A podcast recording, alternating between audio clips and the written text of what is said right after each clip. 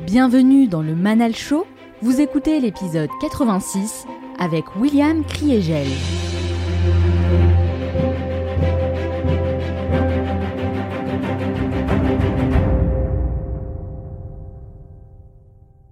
Mon père m'a beaucoup appris.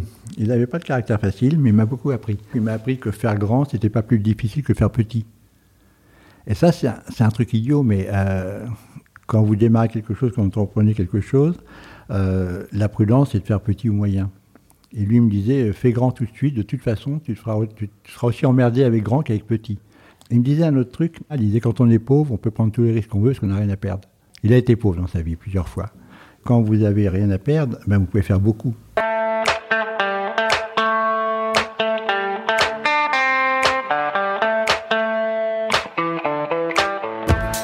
Cet épisode, je vous emmène à la rencontre de William Kriegel, un serial entrepreneur français qui a fait fortune dans le domaine de l'énergie aux États-Unis avant de prendre un virage à 180 degrés pour se consacrer à sa passion pour les chevaux. En véritable autodidacte, il a appris les ficelles de l'entrepreneuriat sur le terrain et a réussi à se construire un vrai petit empire en utilisant des méthodes parfois musclées et vous allez voir que son parcours n'a rien à voir avec la génération des entrepreneurs YouTube, un peu mythomane sur les bords et trop souvent déconnecté de la réalité. William Kriegel n'est pas dans la démonstration, mais bien dans la réalisation, et son parcours nous montre que plusieurs chemins sont possibles pour arriver à son ultime objectif de vie. Du haut de ses 74 ans, il continue d'entreprendre des projets s'élevant à des millions de dollars, tout en prenant le temps de savourer les résultats de ses efforts dans son magnifique ranch situé dans le Montana. Certes, il ne fait pas partie de ces entrepreneurs mainstream qu'on met toujours en avant dans les médias traditionnels, mais croyez-moi, c'est souvent ceux qu'on voit le moins qui en font le plus. Cet épisode dure 50 minutes et pas une de plus, alors soyez bien attentifs et restez avec moi jusqu'au bout. Vous écoutez le Manal Show, le podcast inspirant qui vous aide à devenir une meilleure version de vous-même.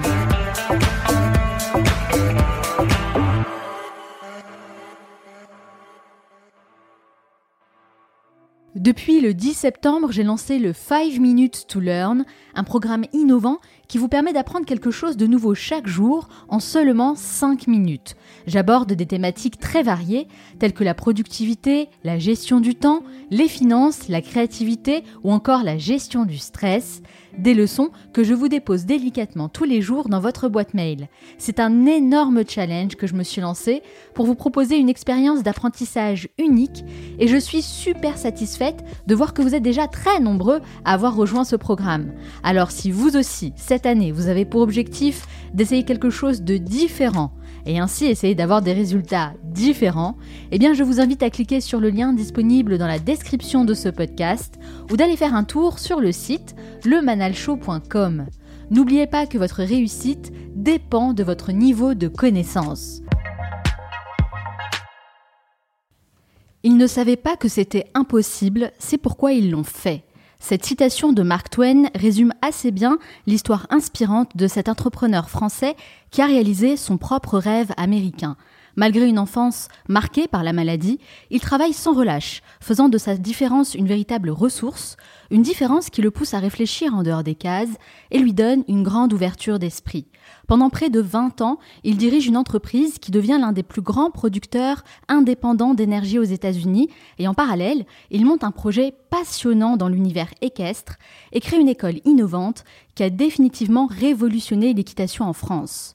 Visionnaire et entrepreneur dans l'âme, il a toujours été guidé par des valeurs fortes que sont la loyauté, le respect et le goût du travail bien fait, des valeurs qui ont incontestablement contribué à sa réussite.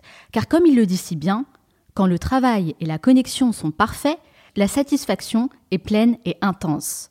Installé dans le Montana aux États-Unis, il est de passage à Paris, l'occasion idéale de le rencontrer en personne et lui poser toutes mes questions. William Kriegel, bonjour.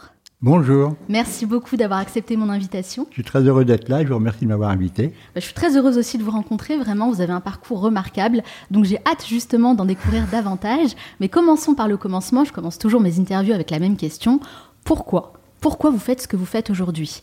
Alors ça, c'est une question très simple parce que j'ai jamais de problème à me lever, même si je suis en décalage horaire et fatigué. Et j'ai toujours un projet dans la tête ou dans, ou dans une ligne d'horizon que je cherche à conquérir. Donc, quand on a un projet, une ligne d'horizon, ben, on avance. Et les projets peuvent varier, les lignes d'horizon peuvent se déplacer un peu, mais les projets font avancer et c'est un, c'est un vrai moteur. Donc l'idée, c'est d'avoir toujours un projet, un objectif en tête, et c'est ce qui donne la motivation de se lever, se lever le matin. Oui, parce que si on a un projet, on est obligé de regarder loin, parce qu'un projet, c'est pas court, c'est pas Ouais. instantané, c'est loin. Quand on regarde loin, on ressent moins l'ennui du moment ou les difficultés du jour, et, et on se met en perspective. Donc impossible pour vous euh, de vivre sans projet. Vous êtes toujours occupé à faire quelque chose. Ouais. ouais. J'ai l'impression. hein. Oui, oui. Si vous demandez à ma femme et mes enfants, ils vous diront oui. Et comment vous les choisissez ces projets? Alors, est-ce qu'on choisit ces projets? Des fois oui, des fois non. Mais je pense qu'il y a des grands axes. Euh, j'ai une passion pour le cheval, euh, son univers et l'éducation. J'ai une passion pour le monde de l'énergie. J'ai une passion pour l'élevage. Donc les passions euh, drivent les projets. Mais euh, à quel moment c'est le projet qui amène la passion ou le la passion qui amène le projet? Je ne suis pas très sûr de savoir ça. Et j'ai l'impression même que parfois ce sont les projets qui vous choisissent, qui viennent à vous.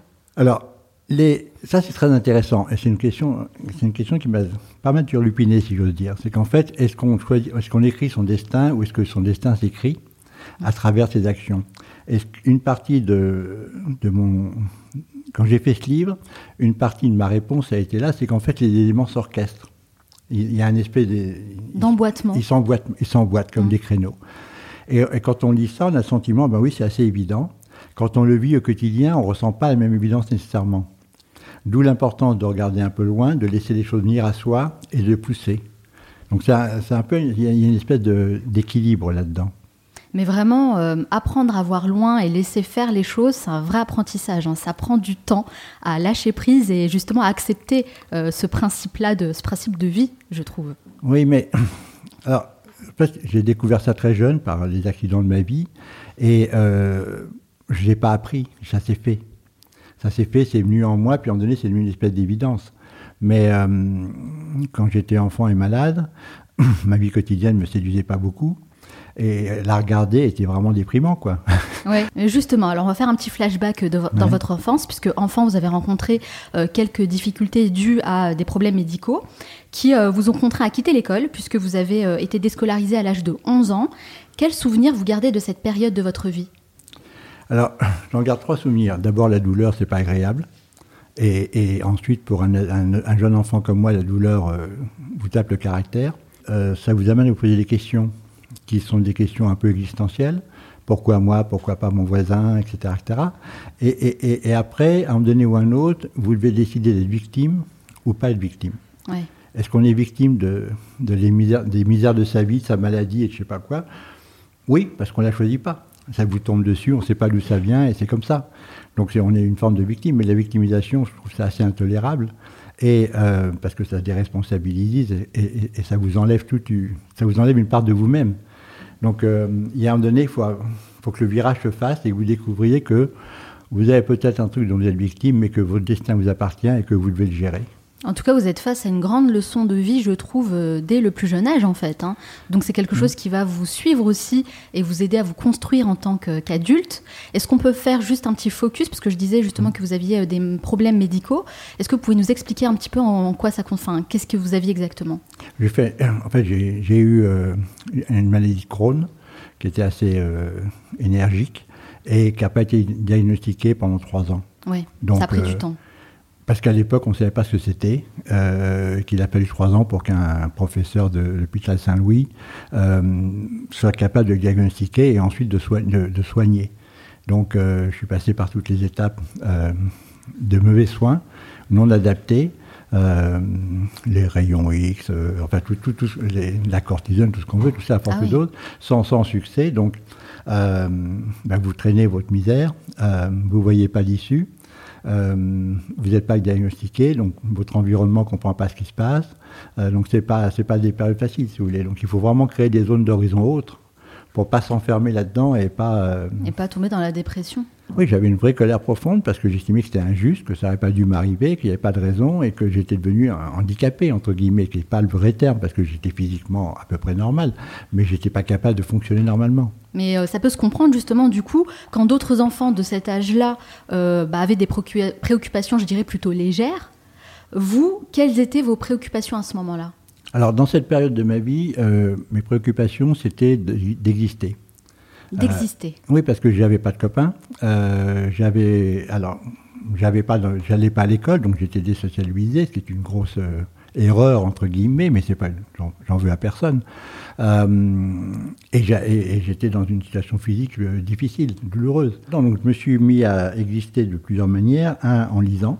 J'ai découvert la lecture. Euh, je ne sais pas écrire, mais je sais lire.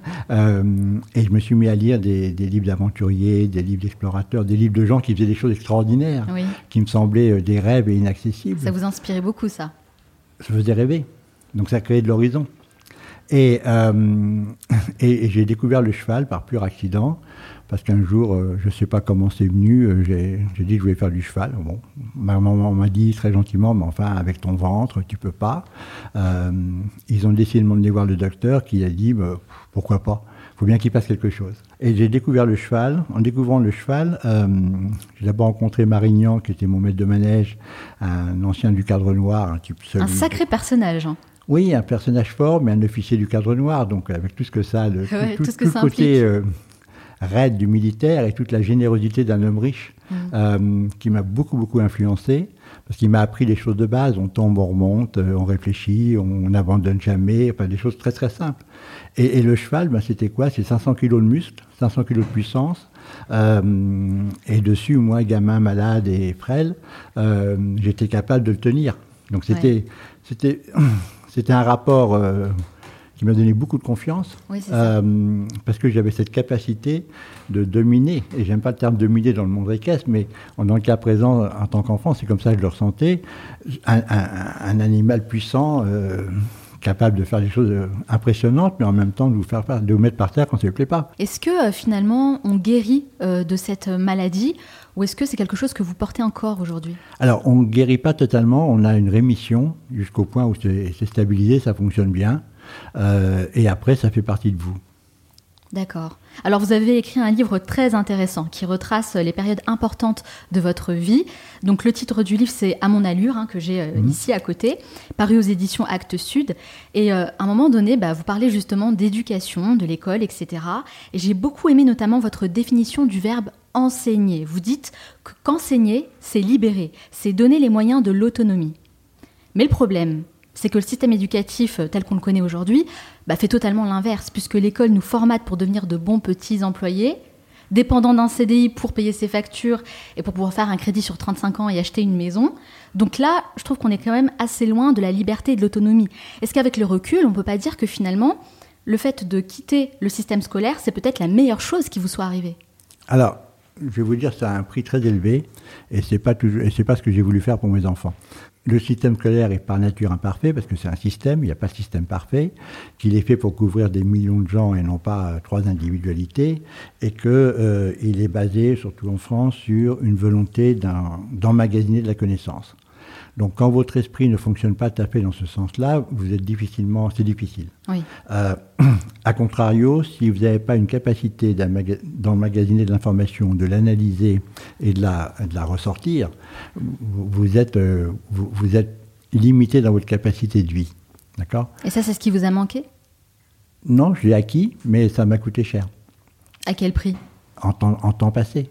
Vous avez, vous, développé d'autres compétences par vous-même et finalement, euh, c'est pas, euh, c'est peut-être même la meilleure école l'école de la vie, l'école de l'entrepreneuriat et de toutes les épreuves que vous avez vécues. C'est ce qui vous a permis euh, d'être ce que vous êtes aujourd'hui. Et honnêtement, est-ce que vous pensez que vous auriez eu le même parcours que celui que vous avez eu si vous étiez resté à l'école? Non. Pour moi, c'est clair. Mais je ne dirais pas qu'il aurait été mieux ou moins bien. Oui. Je veux dire. Juste différent. Il aurait été différent. Et euh, le mieux, moins bien est une valeur euh, qui n'a pas d'intérêt pour moi. Ce qui est important, c'est est-ce qu'on peut assumer ce qu'on est et comment on l'assume. Et quelles études vous auriez aimé faire? Ah, ça, c'est une bonne question. Je ai jamais vraiment pensé. Mais j'ai souvent pensé, dans, dans la période de ma vie où je travaillais avec beaucoup de, des polytechniciens, des énarques, plein de gens brillamment, des MIT et tous ces gens-là, Harvard, que si j'avais fait des études comme eux, euh, une grande école, etc., euh, ma vie aurait été beaucoup plus facile. Parce que j'aurais, j'aurais pas eu besoin d'aller chercher cette information permanente et d'apprendre en permanence.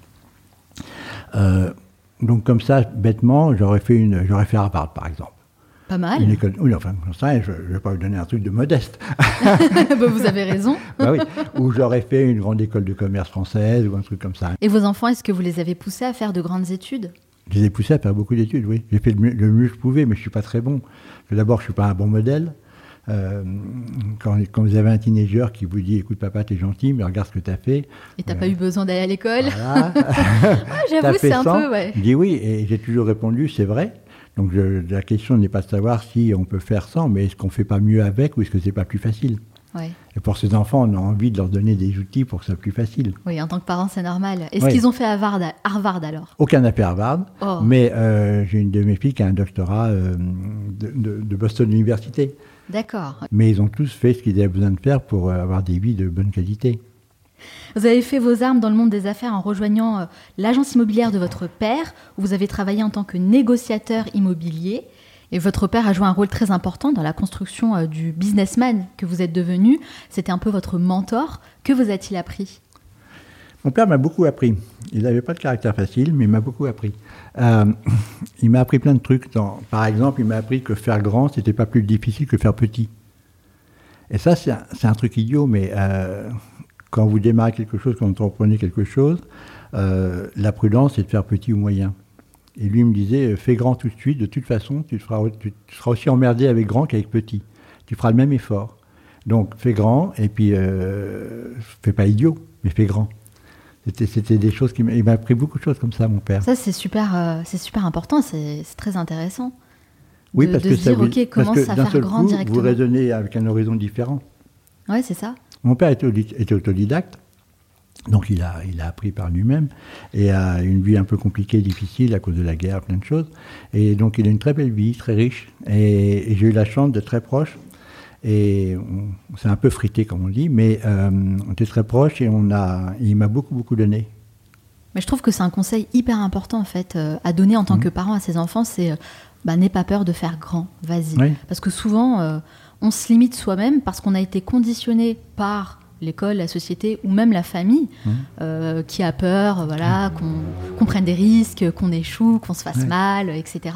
Vous c'était totalement l'inverse, c'est Ouais. grand. Il me disait un autre truc, mais qu'il faut bien prendre avec prudence, parce qu'il ne faut pas mal- l'interpréter mal. Il disait quand on est pauvre, on peut prendre tous les risques qu'on veut, parce qu'on n'a rien à perdre.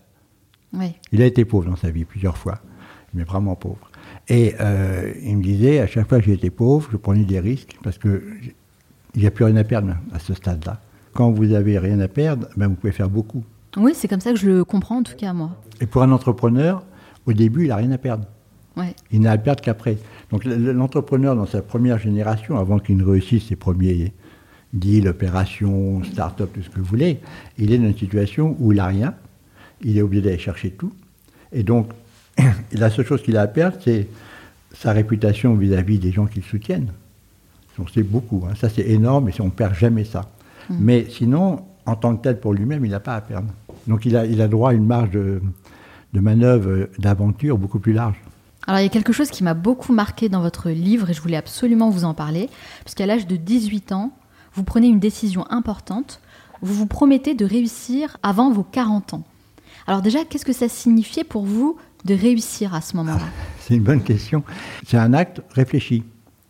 Je me suis dit, bon, j'ai 18 ans, euh, maintenant il faut que je construise une vie. Euh, Qu'est-ce qu'il faut que je me donne comme ligne d'horizon? Et là, j'ai déplacé ma ligne d'horizon au lieu de la mettre à quelques années, ce que je faisais avant, parce que c'est, on fait comme ça quand on est jeune.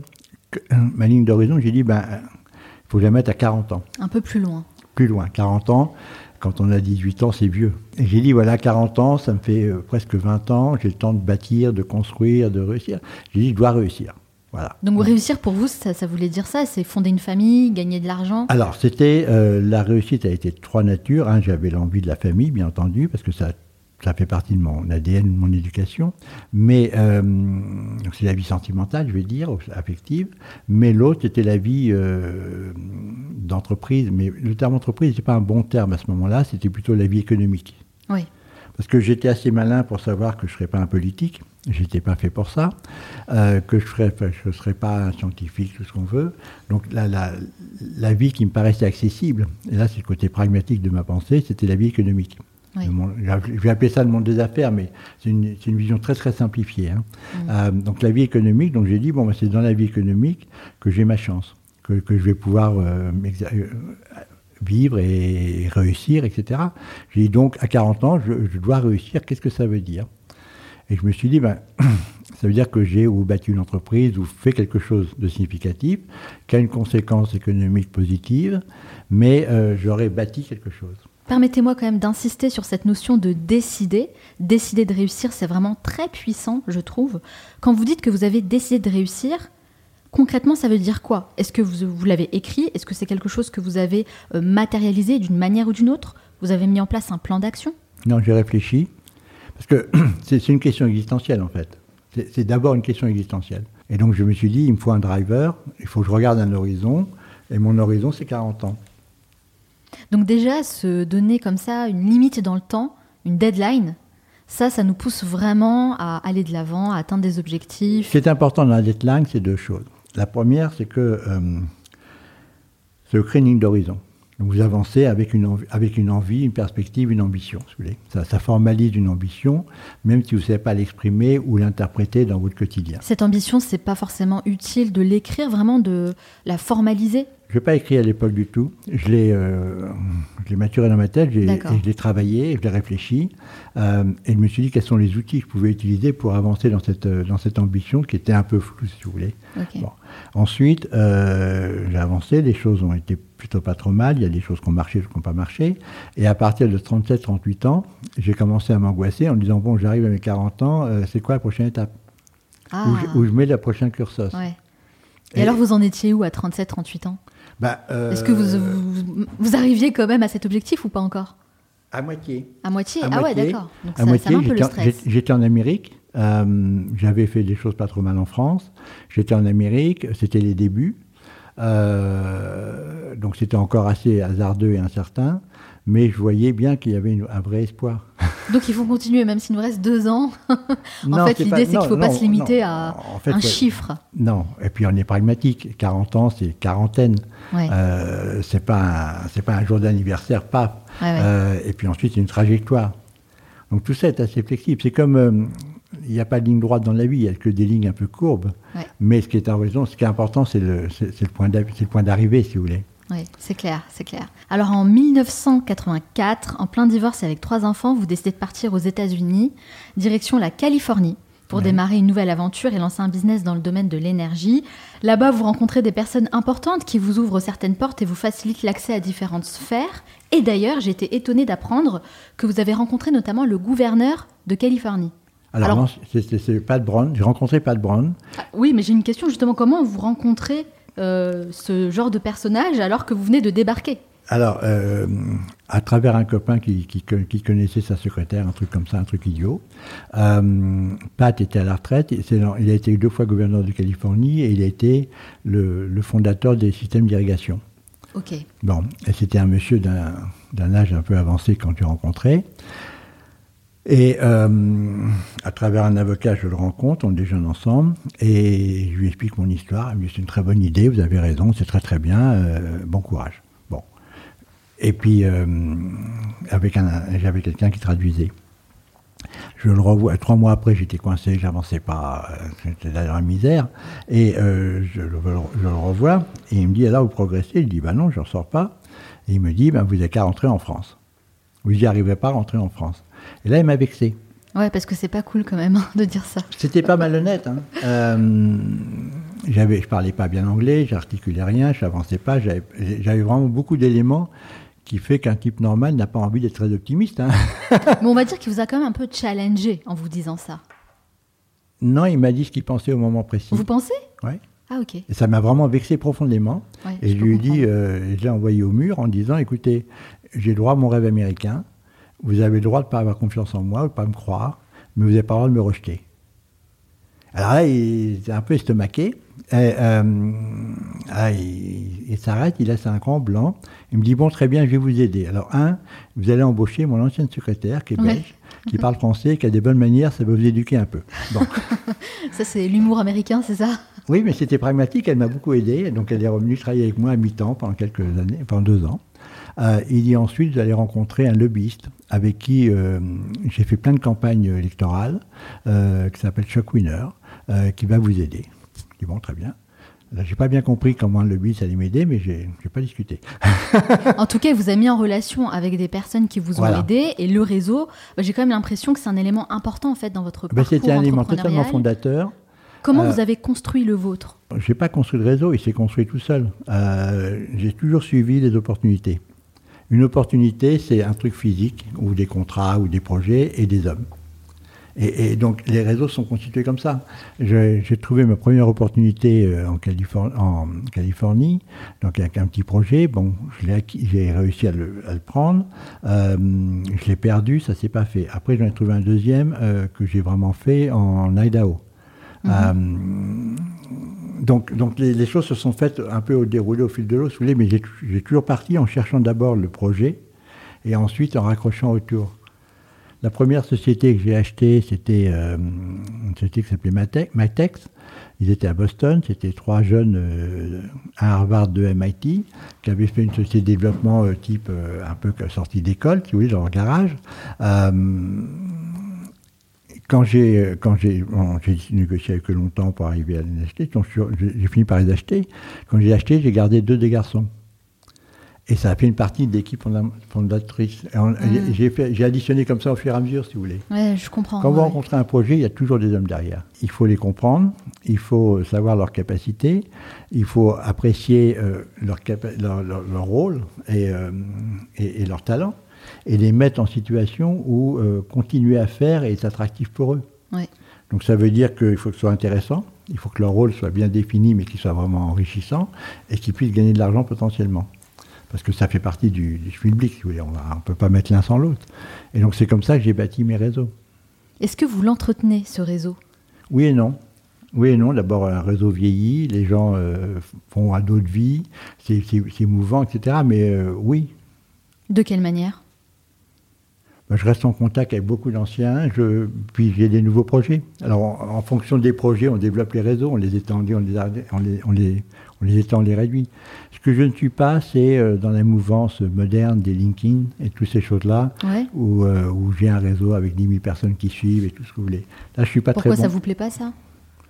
C'est pas ma génération. Je sais pas que c'est pas bien. Hein. Je trouve ça vachement intelligent. C'est pas ma génération. C'est pas mon truc. Ouais, je comprends. Euh, puis j'aime rencontrer les hommes, moi. Hmm. Je veux dire, euh, quand on parle à quelqu'un, on parle à quelqu'un, on le regarde dans les yeux, on est, on est en face et on voit des choses différentes. Hmm. Et en tout cas, c'est comme ça que vous avez dirigé euh, Site, qui est l'un des plus gros producteurs euh, d'énergie aux États-Unis. Faire du business en France, c'est pas la même chose hein, que faire du business aux États-Unis. Quelles sont les grandes différences auxquelles vous avez été confronté Alors, le, je pense qu'aux États-Unis, euh, les Américains sont amoraux en affaires. Ça veut dire que euh, ils sont assez, ils sont, ils sont sympas les Américains, très très sympas, mais ils sont assez froids en affaires euh, sur le plan du, de leur approche. Et ils sont amoraux. Si vous coincez et si vous perdez, c'est que vous n'êtes pas bon. En France, on est immoral. Mm-hmm. Ça veut dire que si vous êtes coincé, que vous avez perdu, c'est que l'autre il n'a pas été honnête avec vous. C'est une espèce de différence assez, assez dramatique. L'autre grande différence qui m'avait beaucoup frappé au départ, puis qu'on apprend à vivre avec, c'est que le droit américain n'est pas écrit comme le droit français avec l'école Napoléon, et qu'il faut écrire son droit, entre guillemets, dans les contrats.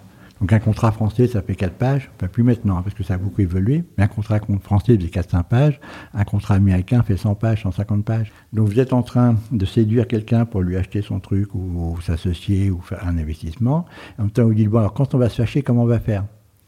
Que vous, en fait, vous signez euh, votre certificat de mariage en même temps que votre certificat de divorce.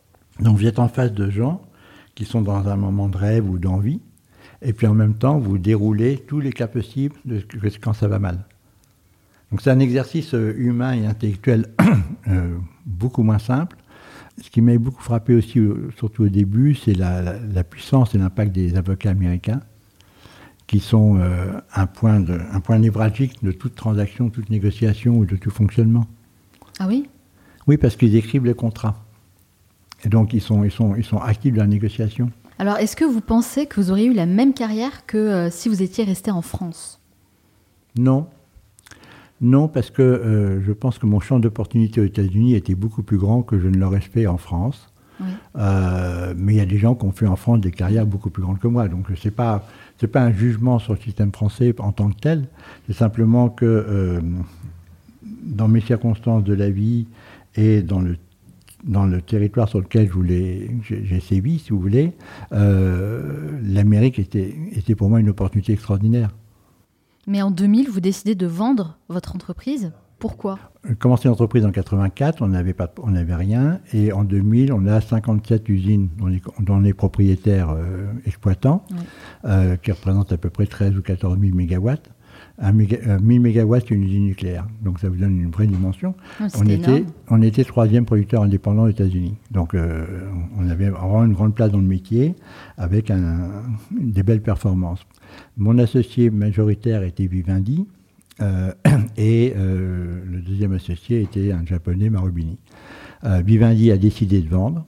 euh, voulait sortir, a décidé de sortir. Donc là, je me suis fait coincer par mon actionnaire qui m'a dit, qui a dit, on vend. Ensuite, euh, Vivendi l'a annoncé, enfin c'est Messier qui l'a annoncé euh, à la presse économique avant de me le dire, Ah oui. je ne suis pas très élégant, euh, et créé beaucoup de, de convulsions. Euh, donc, euh, donc je me suis fait coincer. Là, ça m'a mis très en colère et frustré beaucoup. Et j'ai beaucoup hésité à savoir si je devais euh, essayer de faire un LBO et reprendre tout ça tout seul, euh, enfin avec des banques, euh, ou si je devais lui faire un procès et puis l'envoyer au mur, ou si je devais, quoi je devais faire. Et après avoir analysé un peu tout ça et réfléchi, la notion du LBO n'était pas une notion raisonnable parce que le montant de dette était très très très élevé dans, dans ce cadre-là.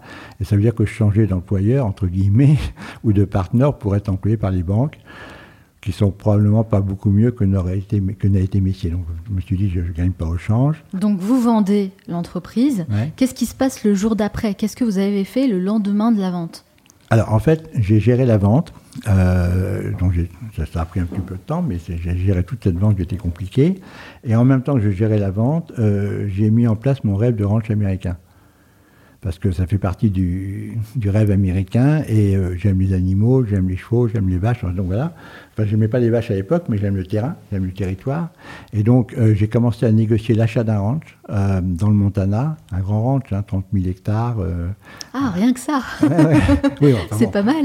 Non, c'est pas mal, mais c'est- des grands territoires qui m'a passionné et je l'ai fait en parallèle de la vente de site. Ouais. Et on a signé euh, la vente de site et j'ai touché le chèque le matin à 10h et j'ai signé l'achat du ranch à 11h le même matin.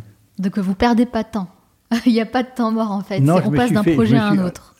Alors le projet est tombé avant la vente parce que ça, c'est un, un ranch, ça met- ça met six mois à négocier. Oui, c'est clair. D'accord Donc j'ai anticipé. euh, Vous avez anticipé en fait la fin. Voilà, Voilà. c'est ça. Et, et après, je me suis fait un- un- une vraie euh, obsession d'arriver à signer les deux en même temps. Ah, d'accord. Donc Parce ça, que je trouvais ça esthétique. C'est un- D'ailleurs, vous le racontez très bien dans le livre. c'est un très beau geste esthétique. Je, Vous vendez- je vous signez la vente de site. dans un autre Et vous signez l'achat du ranch en même temps. à une demi-heure près. Incroyable. Et, et donc j'avais euh, les, les vendeurs étaient japonais au Montana, ce qui est assez accessoire. Mais euh, donc j'avais les japonais euh, dans le- au Montana, j'étais là-bas. J'avais mes équipes à New York qui faisaient closing euh, de site, de la vente de site, et j'attendais le feu vert de mon général consul qui me dit, euh, Yang, qui me dit, voilà William, c'est fait. Et euh, donc j'ai traîné pendant 2-3 heures avec des, des broutilles idiotes, parce que je voulais gagner, je voulais avoir cet instant de magie, si vous voulez. C'est vous rentrez ou sortez en même temps. Et je trouvais que c'était symboliquement extrêmement puissant. Je trouvais que c'était un geste de vie Ouais, et, et que c'était une manière de ne pas mourir parce que sortir de ça, ça a été douloureux pour moi, ouais émotionnellement. Et donc euh, voilà. Et donc j'ai, j'ai signé ça, on a fait les deux en même temps et, et je me suis retrouvé rancher. C'est vrai, d'ailleurs, vous expliquez très bien dans votre livre que euh, vous aviez le dossier euh, La Sens. Ouais. Donc, La Sens, c'est euh, l'endroit où vous avez justement Mhm. créé l'école, hein, en France, mais aussi dans Ouais. le Montana. Que vous aviez ce dossier avec vous pendant des années, en fait, hein, que vous trimballiez avec vous euh, dans, en avion, dans les chambres d'hôtel, etc. et que vous travailliez déjà dessus en essayant de peaufiner, de développer un peu plus les idées. C'est quand même incroyable de se dire que finalement, ça a pris autant d'années à se mettre en place, mais ça vous l'avez fait dans le bon timing, au moment où vous vendez site. Oui, alors au moment où je vends site, j'achète le ranch. Mais j'avais déjà monté la Sens en France et j'avais déjà mis en place la méthode d'enseignement. En fait, ce sur quoi on a beaucoup travaillé, c'est comment transmettre euh, ce savoir euh, sans avoir de maître. Donc on a cherché à, mettre en, pédagogie et, en méthode euh, tout- toute, cette, connaissance, si vous voulez, et on a développé ce qu'on appelle la méthode de la sens, euh, qui est une méthode progressive, step by step, pour apprendre, avec des vidéos, des bouquins, tout ce qu'on veut. Et, en ayant fait ça, on s'est donné un outil de transmission de connaissances qui n'a pas de limite. Parce qu'on peut transmettre au plus grand nombre. En, en quelques mots, en fait, la méthode La Sens, c'est quoi? C'est qu'on on éduque aussi bien le cheval que le cavalier. En fait, Alors, chacun apprend l'un de l'autre. Oui, ça c'est vrai. mais Et on éduque d'abord le cavalier, c'est Ouais. ça? Oui, parce que l'idiot, c'est le cavalier. Mais oui, parce que le cavalier est intelligent. Donc il agit comme un idiot. Le cheval n'est pas intelligent. Le cheval est un animal instinctif, euh, qui, qui- qui est un animal magnifique, mais euh, il n'agit pas avec un raisonnement. Il ne construit pas un raisonnement. Et en fait, il n'y a pas cette relation verticale euh, élève-professeur euh, qu'on peut trouver juste, justement à l'école, dans le système scolaire par exemple. Et, et je trouve que ça vraiment, c'est une philosophie dont on devrait tous s'inspirer. Et je me suis dit que d'une certaine manière, eh bien, en- en fait, vous avez créé l'école dont vous avez toujours rêvé. Ça, c'est vrai. Félicitations pour vrai. ça, William. Non, non, je, vous- je vous donne le point, vous avez parfaitement raison. J'ai créé l'école dont j'ai toujours rêvé. Et euh, ça, c'est totalement vrai. Alors aujourd'hui, c'est vrai qu'on s'intéresse de plus en plus au bien-être du cheval dans l'équitation. Mais à l'époque, c'était pas encore vraiment, euh, je dirais, dans les préoccupations communes. Euh, une fois de plus, je trouve que vous avez été ultra visionnaire. Comment vous avez réussi à identifier qu'il y avait un vrai marché à prendre? Alors, il y, a- il y a deux choses. D'abord, j'aime les chevaux. Donc, quand on aime les chevaux, on a envie de bien les traiter. Parce que ça paraît assez cohérent. Ensuite, euh, quand on regarde l'univers du cheval en France, il y a un million de chevaux, il y a un million de cavaliers. Bon, 80% des- de ces chevaux-là font ce que j'appelle du loisir. Et 20% font des choses beaucoup plus euh, professionnelles. Donc, l'essentiel de cette population et de ce marché est un marché euh, qui est lié au loisir, donc à l'affectif. Le loisir, c'est la nature, c'est la retour aux sources, c'est la relation à l'animal. Et, et ce marché n'était pas servi parce que l'ensemble du marché est servi par des gens qui font du sport. Mon objectif, c'était de faire évoluer les, les mœurs. Oui. C'était plutôt ça mon objectif, si vous voulez. Mais je ne pouvais pas faire évoluer les mœurs si je n'en faisais pas un business. D'accord. L'un ne va pas sans l'autre. Ouais, difficilement. C'est-à-dire si, si on avait fait tout ce qu'on a fait et que 25 personnes voient, euh, profitent ou voient de ce travail, ça sert à rien. J'aurais fait 25 heureux, mais j'aurais pas changé j'aurais pas influencé. Est-ce que c'est pas aussi votre euh, âme d'entrepreneur qui vous a aussi poussé à en faire quand même une entreprise Bah, toujours, oui. quelque chose quoi. Toujours, toujours, bien sûr. Être entrepreneur, c'est comme, une, c'est comme un défaut génétique. c'est comme une qualité. C'est, c'est quelque chose qu'on a en soi. Donc quand on regarde à quelque chose, on le regarde en tant qu'entrepreneur. Donc on commence à l'agrandir, à l'élargir, à le diffuser. Si on rentre dans l'éducation, on veut éduquer le maximum de gens. Si on produit quelque chose, on veut produire le maximum. Mais est-ce que c'est rentable aujourd'hui? Est-ce que vous gagnez de l'argent avec Alors, l'essence? c'est pas profitable au sens de gagner beaucoup d'argent, c'est économiquement équilibré. Ok. Donc vous pouvez avoir des équipes, prendre soin des Ah chevaux, oui, on a- oui, faire tourner en fait. On euh, fait tourner, c'est un business, on- parce que je le gère comme un business, bien que j'ai une énorme affectif. Euh, on a 15 employés en France, euh, et ça tourne très bien. En tout cas, pour préparer cet entretien, William, j'ai moi-même participé à un stage au Haras de la Sens. Avec grand Il y a plaisir. quelques semaines, je l'ai déjà fait Vous l'avez fait? Pour préparer cet Ah bah entretien. c'est sympa, j'espère qu'ils ont été gentils avec vous, parce que Ils ont été euh, extrêmement gentils. Ils ont été extrêmement gentils. J'ai passé un agréable moment, Ouais. vraiment toute une journée. Je dois dire que non seulement j'ai été subjuguée par la beauté des lieux, mais j'ai été aussi agréablement surprise par les, euh, les enseignements. Et toutes les valeurs et la philosophie que vous prenez, on les retrouve vraiment en fait au Haras de la Sens. Donc euh, c'est pas du tout du bullshit, c'est la réalité, vraiment. J'ai beaucoup apprécié. Moi, je suis une passionnée hein, de cheval Mhm. et euh, justement, je me forme et j'apprends vraiment tous les jours pour euh, améliorer ma relation avec cet animal. J'en garde un excellent souvenir, mais j'ai quand même hâte de découvrir le ranch au Montana parce que ça, ça doit être quelque chose. Alors, c'est- très différent. Le, le ranch au Montana, c'est d'abord un ranch d'élevage. C'est un ranch de. Oui. C'est un territoire gigantesque, euh, magnifique, euh, semi-montagneux.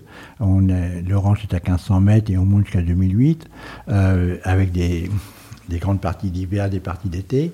C'est un climat continental un peu rude, mais que j'aime bien. Euh, et on est avant tout éleveur de bovins. Mais il y a quand même des chevaux. Ah ben bien sûr. D'abord qu'on ne peut pas travailler des vaches sans les chevaux, C'est vrai?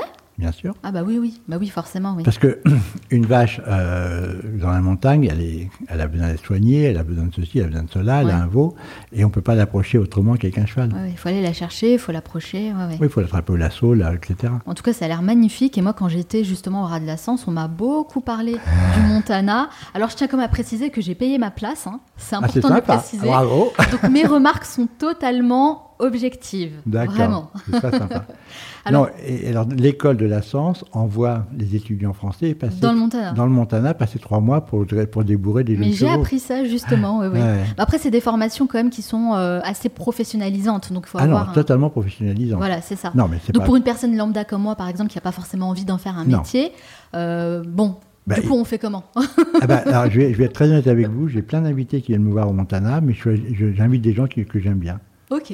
Il Je n'ai pas de- j'ai pas d'activité économique. n'y a pas d'activité Non, économique en je tant ne que suis pas un guest ranch, j'ai pas d'activité économique. Et, pourquoi ça vous intéresse pas de le faire, ça? Alors, c'est une- c'est- c'est- c'est- ça m'a beaucoup éveillé. Attends, ça m'a beaucoup euh, questionné au départ, parce qu'on m'a dit oui, alors il faut faire des stages, il faut faire etc., etc. Et en réalité, euh, le ranch est extrêmement authentique. C'est un Mhm. grand territoire avec des cow-boys, avec des vaches, avec euh, des valeurs. Et euh, à partir du moment où on a un invité chez soi, il s'adapte à la situation. Là, je vous invite, vous venez la semaine prochaine. Si on bouge des vaches, on vous met sur un cheval avec les cow-boys, vous allez bouger des vaches. Si on ne bouge pas de vaches, vous n'en bougerez pas. Mhm. On vous dé- on vous sort pas trois vaches du champ pour vous amuser. Donc on est dans une vie totalement réelle. Quand on a des touristes qui payent, ou des invités payants, il faut les satisfaire. Mhm. Et d'un seul coup, le, le monde s'inverse. Ça veut dire que les invités sont là, il faut dire au cow-boy, bon, il y a trois invités, il faut aller me chercher cinq vaches. En fait, vous voulez garder euh, l'authenticité euh, des rapports qu'on peut avoir euh, Absolument. avec les animaux. ouais, Et, c'est important parce que ça, c'est mon côté écolo dans mon esprit, c'est qu'en fait, ça respecte la- le fonctionnement de la nature, mais du travail. Ouais. Il y a une adéquation entre animal, humain et nature. Et les trois doivent vivre ensemble euh, avec une adversité partielle et une, une symbiose le plus totale possible. Donc vous n'ouvrirez jamais euh, votre ranch au grand public, en fait? Non, ça m'intéresse pas et je ne souhaite pas le faire. Par contre, j'ai plein de chambres d'amis et j'invite des gens. Et puis je les dis, ben voilà, on suit, on suit ce qui se passe au ranch. Donc quand ils viennent, euh, ben, si, c'est des naissances, on va avoir une naissance. Si c'est, on suit les activités réelles du ranch. En tout cas, je trouve que vous êtes cohérent avec, encore une fois, les valeurs que vous prenez, parce que je pense que finalement, il y aurait beaucoup d'argent à faire avec cette activité, mais vous avez décidé de ne pas le faire. Je pense que euh, c'est difficile de, de faire ça et de respecter totalement l'intégrité du territoire. C'est important de rester aligné avec ses convictions, en tout cas. Oui, et puis euh, un cow-boy, c'est pas un type qui fait fortune, c'est un type qui travaille euh, durement, euh, des longues heures, dans des conditions climatiques difficiles, euh, dans le vivant, euh, et il n'est pas payé une fortune, hein, il est payé au prix du marché, mais c'est pas Mhm. grand-chose. Et tout ça est très très authentique. Il y a une vraie sincérité. Ouais, Euh, je comprends. Et, et donc, je tenais, je voulais protéger cette sincérité, si vous voulez. Ouais, je, je comprends mieux, encore mieux, justement votre philosophie, votre état d'esprit. Alors c'est vrai qu'aujourd'hui, on est clairement dans cette tendance où les gens se soucient davantage du bien-être des animaux et cherchent à améliorer leur relation avec leur animal. Ça, c'est un fait. Et d'ailleurs, une récente étude montre que la jeune génération, mais en fait, elle est très impliquée et les gens sont de plus en plus nombreux à remettre en question bah, toutes les pratiques qu'on peut voir dans les parcs animaliers, les zoos, etc. Et moi, personnellement, je ressens exactement la même chose vis-à-vis des centres équestres parce que j'en ai visité beaucoup des centres équestres et les conditions de vie des chevaux et des poneys sont absolument euh, pitoyables, vraiment. Et c'est la raison d'ailleurs pour laquelle je refuse catégoriquement de m'inscrire dans un centre équestre, parce que je ne veux pas cautionner ça. Mmh. Alors, on est d'accord pour dire que laisser un cheval dans un box toute la journée, c'est inacceptable. Alors, je vais être un peu plus subtil. Et, conceptuellement, un cheval, c'est fait pour vivre dehors. Mais après ça, il faut savoir ce que ça veut dire et, définir un peu les choses. Est-ce qu'un cheval euh, est fait pour vivre dans un box? Non. Ça, c'est une évidence. Est-ce qu'il peut vivre dans un box de façon raisonnable ou satisfaisante s'il est sorti trois heures par jour? Déjà, ça répond oui, ou mieux. Ensuite, euh, s'il a une, s'il passe, euh, s'il a un box muré où il n'y a pas de voisin, c'est non. S'il a des box ouverts où il est en contact avec, son, avec le cheval d'à côté, c'est mieux. En fait, vous, vous tempérez vraiment ce que, ce que je, je tempère pas, je, mesure. Oui, non, j'essaie d'être. Diplomate. Non, pas du tout. Non, c'est pas mon truc. Mon truc, c'est d'être pragmatique. C'est-à-dire si on enlève les chevaux des box et qu'on ferme la moitié des clubs hippiques en France, euh, ça veut dire qu'on enlève à euh, la moitié de, des cavaliers français l'accès au cheval c'est ni bien ni mal, c'est un choix. Mhm. Mais euh, est-ce que c'est un choix moral ou est-ce que c'est un choix dictatorial? Je vous laisse répondre à ça par vous-même, papa. D'accord? La deuxième réponse, c'est est-ce qu'il est acceptable qu'un cheval soit en boxe, qu'il ait d'éthique et qu'il euh, soit monté 12 fois par jour pour faire un rond dans le manège? Ma réponse est non. Euh, est-ce qu'un cheval qui est en boxe serait mieux dans un paddock? C'est une évidence. Est-ce qu'il serait mieux dans une prairie? Oui, mais il n'a pas besoin d'avoir 100 hectares de prairie. Donc en fait, il faut mesurer tout ça de façon un peu plus euh, prudente, parce que l'idée, c'est que le cheval est important dans la relation à l'homme, qu'il est un trait d'union avec la nature, et qu'il faut qu'il reste un trait d'union avec la nature. Mm. Et que les urbains, qui sont quand même des gros consommateurs, euh, ont besoin de ce trait à la nature et ont besoin de l'animal. Et donc... C'est comment trouver l'équilibre justement entre les deux? Voilà, il faut faire évoluer les choses et continuer à les faire évoluer. Donc il faut que les codes euh, de déontologie euh, de l'habitat soient respectés, il faut que les codes de nourriture soient respectés. Un cheval, c'est fait pour manger du foin, ou enfin de l'herbe. C'est pas fait pour manger euh, des granulés, je sais pas quoi. bon, alors est-ce qu'un cheval qui mange quelques granulés, c'est mauvais? Non. S'il n'a pas, s'il a pas assez de fourrage, oui, ça va Et pas. D'ailleurs, j'ai appris quelque chose d'assez surprenant grâce à mmh. vous, William, c'est qu'on ne donne pas de carottes à un cheval. C'est pas bien en fait. Non, ça ne sert à rien. D'abord, c'est du sucre, il n'a pas besoin. Moi, je ne savais pas. Hein. Je pensais non, je sais, mais tout le monde fait ça. Oui, tout le monde fait ça. oui, et, en fait, le cheval n'attend pas cette récompense-là. En fait, bah, pourtant, ils apprécient. Hein. N'importe. Si vous donnez, euh, si vous habituez quelqu'un, un vivant, à un, truc, il va, c'est comme un tic, ça revient après. Oui, ouais, c'est clair. Donc, il faut arrêter de donner des carottes aux chevaux. Je vais vous raconter une histoire marrante. J'étais au Montana où on avait une troupe de chevaux dans, une grande pâture. Et euh, j'ai un de mes enfants qui vient avec un copain qui a 11 ans. Petit garçon très mignon, très gentil. Donc on arrive là-bas, etc. Et il me dit dans l'avion, il me dit j'ai amené des carottes. Ah ben, je dis c'est vachement sympa. Donc on l'installe. Donc sur le coup, vous lui dites pas que vous aimez pas ça? Bah non. C'est un, enfant. On, dit, on, sympa avec lui alors. oui, oui. Alors euh, il a ses carottes il se passe deux jours, euh, puis le deuxième jour, moi j'ai oublié les carottes, et lui aussi, puis il me dit Ah, j'ai oublié mes carottes, il euh, faut que j'aille donner aux chevaux. Ah, dit oui, parce qu'elles vont pourrir tes carottes. On va tous les deux, on prend la voiture, je vais dans le champ, on, sort de la voiture, on va à pied, puis on se rapproche des chevaux. Les chevaux viennent vers nous, naturellement. Euh, bon, et le gamin commence à donner les carottes, il n'y en a pas un qui a voulu bouffer la carotte. Ah. Et il dit Mais. Grosse déception. Et il s'est mis à pleurer, il dit Elles sont pas bonnes mes carottes. Mais c'est dingue quand même de se dire qu'en fait les chevaux ne, ouais, ne et, et pas pris les carottes. Julie, ben, je vais t'expliquer un truc pas compliqué, c'est pas des lapins. Donne tes carottes aux lapins, ils seront contents. Les chevaux, ils mangent pas des carottes. Alors on leur donne quoi à la place? Moi, je leur donne pas, je leur donne pas de tic, pas de trick de nourriture, jamais. Jamais. Donc euh, herbe, foin? Alors l'herbe, c'est la base de la nourriture. le foin, c'est de l'herbe séchée, donc c'est la même chose. Et après, s'il y a besoin de donner un minéral, on le donne bien entendu. Et s'il y a besoin d'un peu de complément, de complément énergétique, parce que le cheval travaille beaucoup, on le donne, mais ça s'arrête là. Même pas de pommes Non. C'est vrai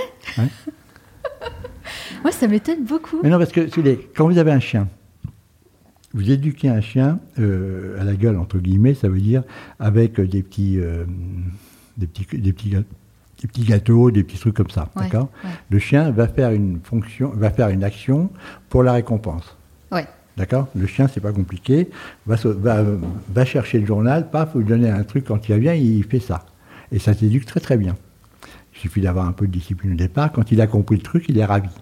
Donc le chien, pour la bouffe, il se compromettra totalement sans état d'âme.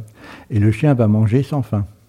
Mmh. C'est-à-dire que vous laissez un chien dans un sac de bouffe comme ça, il va tout, il va tout goinfrer, il ira dégueuler après. Euh, un cheval ne fait pas ça. Un cheval, il va se nourrir de ce qu'il a besoin. Et, donc, il ne va pas réagir. Alors, si vous, si vous l'éduquez, vous lui apprenez qu'il a une carotte après, qu'il est content, il va y venir, mais il n'a pas besoin de ça. D'accord, c'est pas un besoin fondamental. Non, un mieux vaut éviter. Oui, ça sert à rien. Bah, écoutez, je vais vous dire un truc, William, qui va peut-être vous choquer. Mais récemment, j'ai croisé des jeunes filles dans un centre équestre. Tenez-vous bien, hein, qui donnaient un cookie à des chevaux. Cookie au chocolat, je me souviens très bien. Oui, ça ne m'étonne pas, on voit plein de trucs comme ça. Alors voyons, on en est quand même. Oui, mais ça, si vous voulez, c'est un peu. C'est le problème du rapport des gens aux animaux. Les gens ont un rapport très affectif aux animaux, ce que je trouve légitime. Euh, mais un chien, un chat, une souris ou un cheval. C'est différent. C'est différent. C'est pas le même animal. Bah non. Ouais. Le chat, vous ne le gérez pas à la bouffe. Le chien, vous le gérez à la bouffe. Mhm. Euh, pour un beefsteak, le chien, il se compromet. Un chat, il ne se compromet pas. Le chat, il vous regarde, il dit euh, Je suis chez moi, je fais ce que je veux. un cheval ne se compromet pas pour de la bouffe. Alors, vous pouvez lui apprendre, parce qu'on peut apprendre n'importe quoi, n'importe qui. Bah pourtant, on nous apprend justement qu'il faut récompenser euh, par une oui, petite mais caressez-le. Euh. Pardon? Faites une caresse. Non, parfois même avec une petite sucrerie, dès qu'il a fait quelque chose de bien dans l'exercice. C'est un truc que je, que, que je ne suis pas d'accord. un cheval a besoin d'être euh, avec des congénères, a besoin d'être avec un homme, il a besoin d'avoir confiance dans son partenaire qui est l'homme. Et quand vous le caressez euh, en récompense, ça marche très bien. Oui, c'est vrai, ça marche très bien. Donc euh, respectez l'animal en tant qu'animal et arrêtons de prendre les animaux pour nos petits doudous. Hein. Parce que c'est pas le cas. voilà. Alors, tu c'est un peu rigolo parce qu'on est passé du cheval de guerre avec tout ce que ça donne oui, c'est vrai. au cheval de compagnie. Grosse évolution pour le cheval, là. Oui, c'est une, belle évolution si, elle est un peu gérée, ce qui, est, en train de se passer tout doucement. Oui. Alors on l'a dit plus tôt dans notre entretien, à l'âge de 18 ans, vous vous êtes promis de réussir votre vie avant vos 40 ans. Aujourd'hui, vous avez quelques années de plus. Est-ce que vous avez l'impression d'avoir réussi votre vie? Alors, je... la réponse est oui, mais avec une grande modestie. Oui, parce que euh, j'ai influencé des aspects culturels. Et ça, pour moi, c'est une vraie signification. Oui, parce que euh, l'ensemble de mes aventures d'entrepreneur ont été faites avec des hommes qui sont arrivés, partis, etc. Et que j'ai eu la capacité de partager avec eux et que je leur dois ma réussite. Et, que, euh, et oui, parce que euh, j'ai encore des grands projets. Et qu'est-ce que vous aimeriez qu'on retienne de vous? On retiendra ce qu'on veut. Alors là, je serai plus là pour le voir, donc ça n'a plus d'importance. c'est vrai? mais non, ce que j'ai... Bah, quand on écrit un livre, par exemple, c'est pour bah, transmettre quelque chose, oui, pour c'est pour transmettre un message d'optimisme. Ça veut dire que euh, je suis parti dans une vie difficile, avec euh, un, fonctionnement euh, mental de neurones un peu différent des autres. ça ne m'a pas empêché de faire ce que je voulais. Mm. Donc il y, a un vrai message d'optimisme que, j'aime partager. Un message très fort. je voulais partager ma vie avec mes enfants, parce que, et puis mes petits-enfants, parce que ils ont vécu plus ou moins des choses, mais ça, devient une série d'anecdotes pour eux. Alors que là, d'un seul coup, ça prend une cohérence, vous voulez. Donc, euh, non, je trouvais, je trouvais que c'était bien et utile euh, de formater euh, tout ça, de l'écrire de, et, de le rendre transmissible. Et quel est votre prochain gros projet, un projet sur lequel vous travaillez activement actuellement? Alors, j'ai un gros projet dans l'énergie. qui est de transformer, de transformer les tuk-tuk. Les tuk-tuk, c'est les petits véhicules trois roues, les petits taxis trois roues en Inde. Euh, donc je, me suis investi avec une famille indienne importante qui euh, développe euh, de convertir ces tuk-tuk avec des batteries et d'organiser tout un système d'échange de batteries dans les stations-service. D'accord. Il y a 22 millions de machines comme ça en Inde qui polluent terriblement et l'impact carbone et l'impact pollution bruit et pollution sonore, pollution sonore et pollution odeur est potentiellement considérable. C'est un projet que vous implantez en Inde c'est un projet qui est en Inde, euh, dans lequel je suis investisseur et, euh, actif dans la stratégie, mais pas, mais pas dans l'exécution quotidienne. D'accord. voilà, donc euh, ça c'est des choses qui m'amusent. Enfin, qui m'amusent, qui sont passionnantes parce que ça, ça impacte, ça impacte la civilisation. Totalement, totalement. On, Euh, vous, on vous réinvitera pour en parler justement. D'accord. Et, puis développé. sur le, dans le monde du cheval, je, je suis de plus en plus actif dans ce que je fais, mais je suis aussi de plus en plus actif et je m'intéresse de plus en plus à tout ce qui est le bien-être du cheval et euh, la relation entre l'homme et le cheval sur le plan de la nature. En tout cas, il y a encore beaucoup de travail à faire là-dessus, euh, c'est Oui, clair, c'est assez oui, complexe. absolument. Ouais. Alors, vous avez beaucoup euh, d'admiration pour euh, votre père. Mhm. Est-ce que vous pensez qu'il serait fier de vous avec euh, bah, tout le parcours que vous avez réussi à construire? Alors, je vais être honnête avec vous, je vais dire oui. je vais dire oui, et en fait, j'ai eu la chance de rester très très proche avec mon père jusqu'à la fin de sa vie, et, euh, et il était très content, très très heureux de ce que je faisais, donc c'était un grand élément de satisfaction pour moi. Et vous, est-ce que vous êtes fier de vos enfants? Oui. Oui, Vous leur dites? J'en sais rien. C'est une réponse déjà, ça. Peut-être à ma manière. Ok, bah, ils l'entendront peut-être dans ce podcast. Merci beaucoup William d'avoir répondu à toutes mes questions, mais ce n'est pas totalement fini. À la fin de chaque interview, je pose une série de questions rafales. L'idée c'est de répondre le plus spontanément possible, hein, sans trop réfléchir. Ça dure seulement 1 minute 30. Est-ce que vous êtes prêts? Pourquoi pas? Alors c'est parti. Quelle est la première chose que vous faites en vous levant le matin? Boire mon café Quel est le dernier livre que vous avez lu euh, sur une nique. Quelle est la mauvaise habitude dont vous aimeriez vous débarrasser Oh, Il y en a tellement, je ne pourrais pas vous le dire. Quel animal vous représente le mieux Le cheval, Selon vous, quel est l'endroit à absolument visiter dans le Montana mon ranch, Bonne réponse. Si vous aviez 100 euros et pas un euro de plus, dans quoi les investiriez-vous l'énergie. Si vous pouviez ajouter un livre dans les programmes scolaires de toutes les écoles du monde, lequel choisiriez-vous? Je ne sais pas, mais ce sera un livre sur la vie. Quelle est la chose à laquelle vous croyez et que les autres considèrent comme une folie? Je crois qu'on peut tout faire. Quelle est votre plus grande peur? De mourir sans avoir euh, finalisé ce que je voulais entreprendre. Quel est l'endroit où vous aimez aller pour vous ressourcer?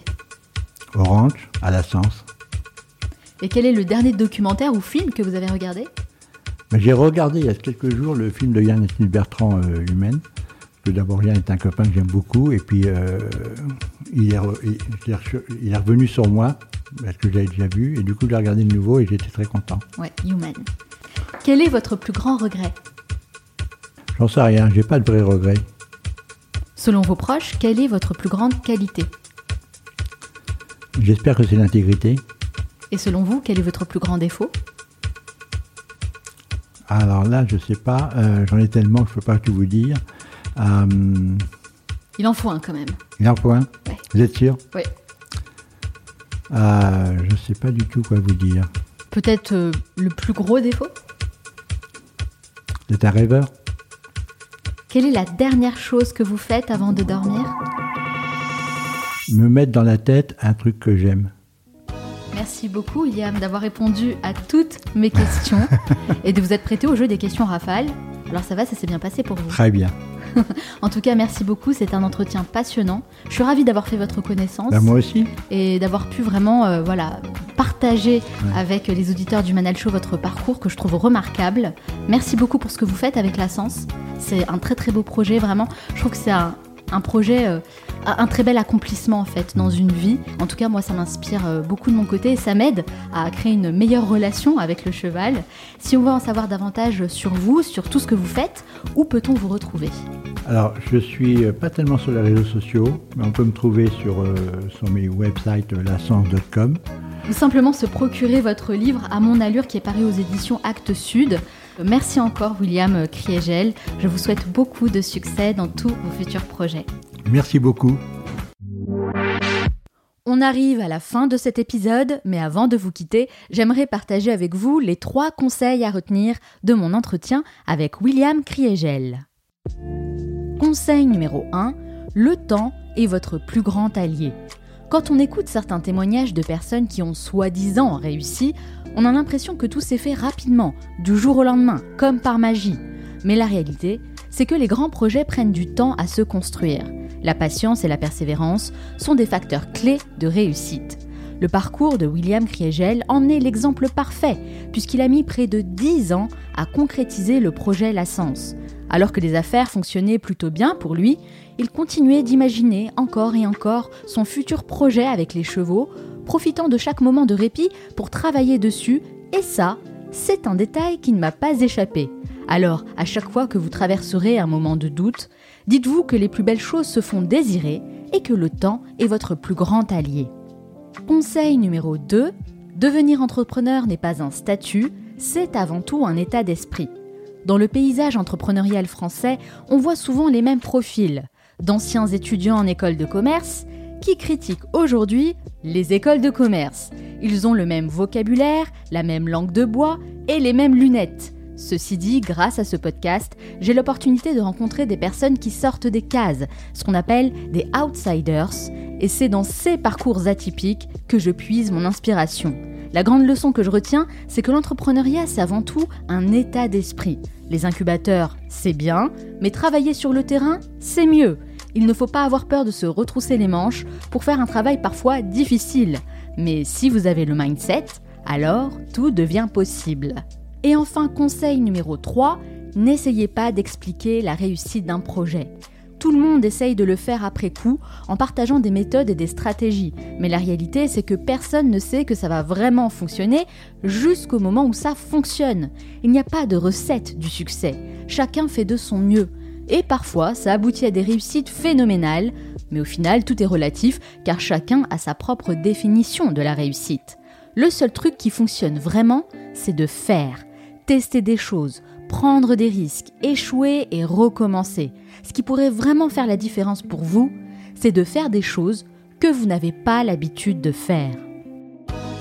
J'espère que cet épisode vous a plu et que vous avez été inspiré par le parcours remarquable de William Kriegel pour atteindre à votre tour votre idéal de vie. Bon, il faut que je vous dise quelque chose. J'ai besoin d'un petit coup de pouce de votre part.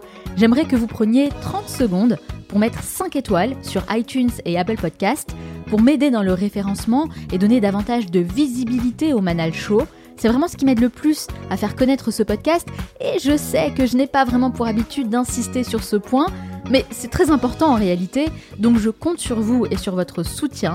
Ça ne vous prendra que quelques secondes, mais chaque avis positif fera la différence, donc n'oubliez pas de laisser 5 étoiles et je vous remercie d'avance pour votre soutien.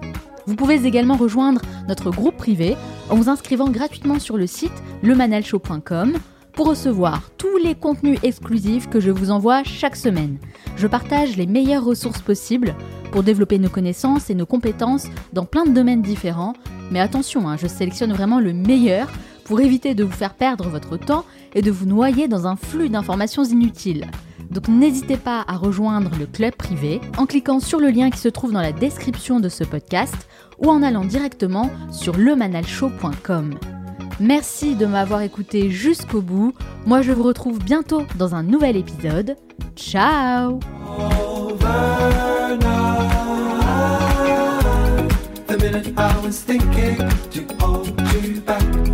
The moment I was wishing it's overnight. The minute I was thinking to hold you back. The moment I was wishing it's overnight. The minute I was thinking to hold you back. The moment I was wishing it's overnight. The minute I was thinking to hold you back. The moment I was wishing it's overnight.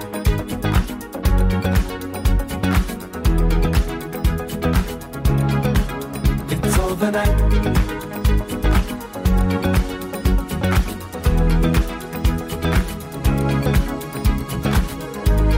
The minute I was thinking to hold you back. The moment I was wishing. The minute I was thinking to hold you back. The moment I was wishing. It's overnight.